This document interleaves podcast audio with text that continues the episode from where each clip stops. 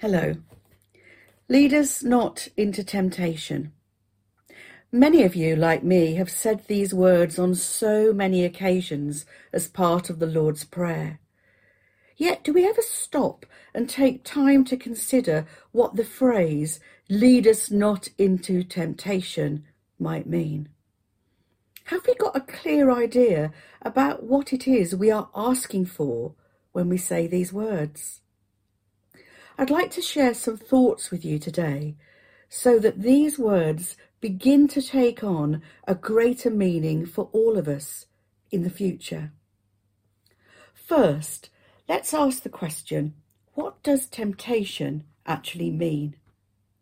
According to the dictionary, temptation is the desire to do something, especially something wrong or unwise. Notice, it's defined as the desire to do something, and in particular, to do those things that we know are wrong or unwise. Temptation is something that is part of everybody's experience. Just think of the last 24 hours and the temptations that you have had to cope with. But that doesn't mean that temptation is a sin. After all, we know that Jesus experienced temptation too. And you can check out the story of what happened in Matthew chapter 4, verses 1 to 11. However, temptation can lead us into sin, and it's this that we need to guard against. So, where does temptation actually come from? Well, we know that God will not tempt us to sin because it's not in his holy nature. Indeed, God's, God's word tells us repeatedly to seek righteousness and to flee from sin. When we pray, lead us not into temptation, we are asking God to protect us, to guide us around situations and circumstances that may lure us into ungodly actions.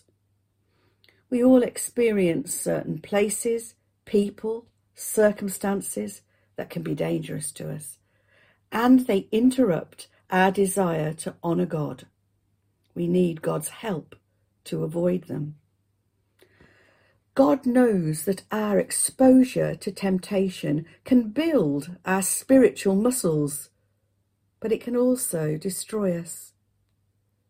We need His wisdom and guidance to overcome temptation.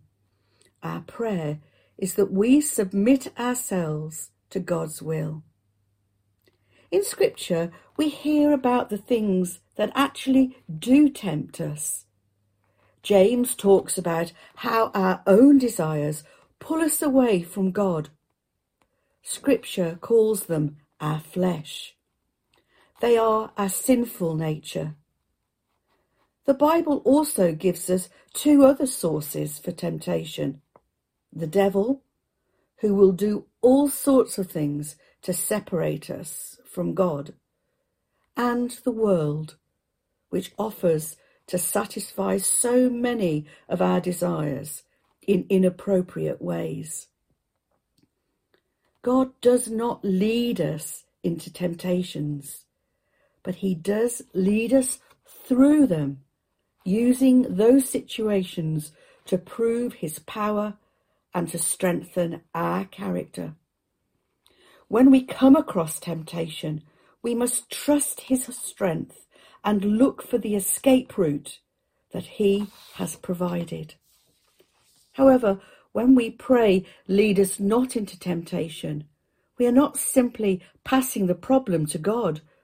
There are things we can do with his help so that we can resist temptation and avoid falling into sin.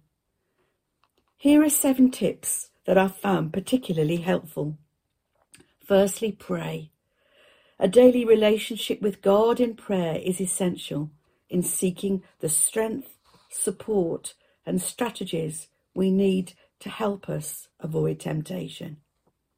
Secondly, use the Word of God there are so many good verses that can help us to overcome temptation.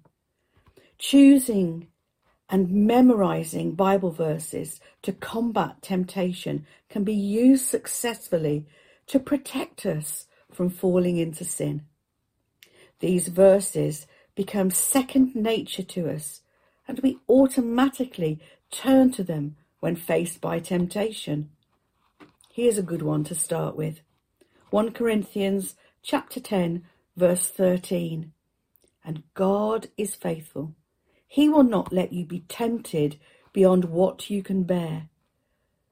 But when you are tempted, he will also provide a way out so that you can endure it. Thirdly, understand your personal weaknesses. In James chapter 1 verse 14, it says, we are tempted by our own desires that drag us off and trap us. This indicates that each person has their own weak areas to deal with.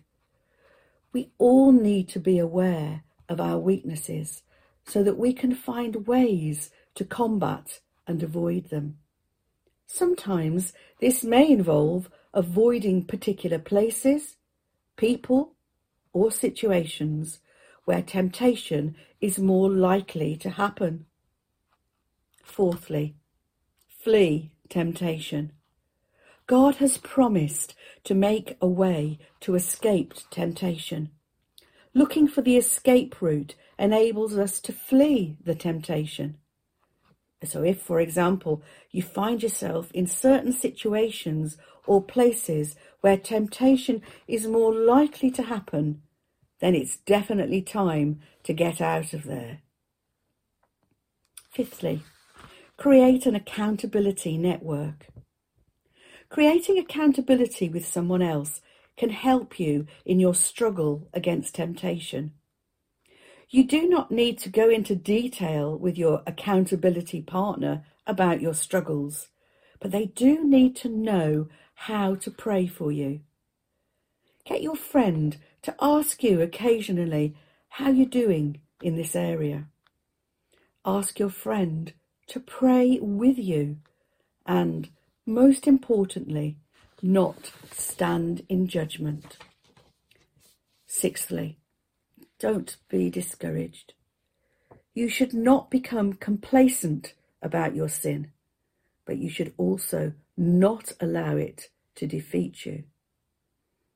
Falling into temptation on occasion is no reason to quit your Christian walk. We mustn't accept our sin as if it doesn't matter, but we should learn from our temptation experience so that we become stronger and more able to fight that temptation in the future. And finally, confess and repent.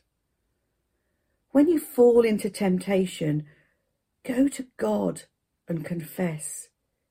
He knows already about your sin. You're not telling him anything that's a surprise, but you should humble yourself before God and confess your sin. It seems to me that when we say the words, lead us not into temptation, we're asking God to support us in a number of ways. Firstly, we are acknowledging that it is not God who tempts us. It's our flesh and the world and the devil. Then we are asking God to equip us with a range of strategies that help us to resist temptation and to avoid the sin that can follow. And perhaps, most importantly of all, we are developing our relationship with God and becoming stronger in our walk of faith.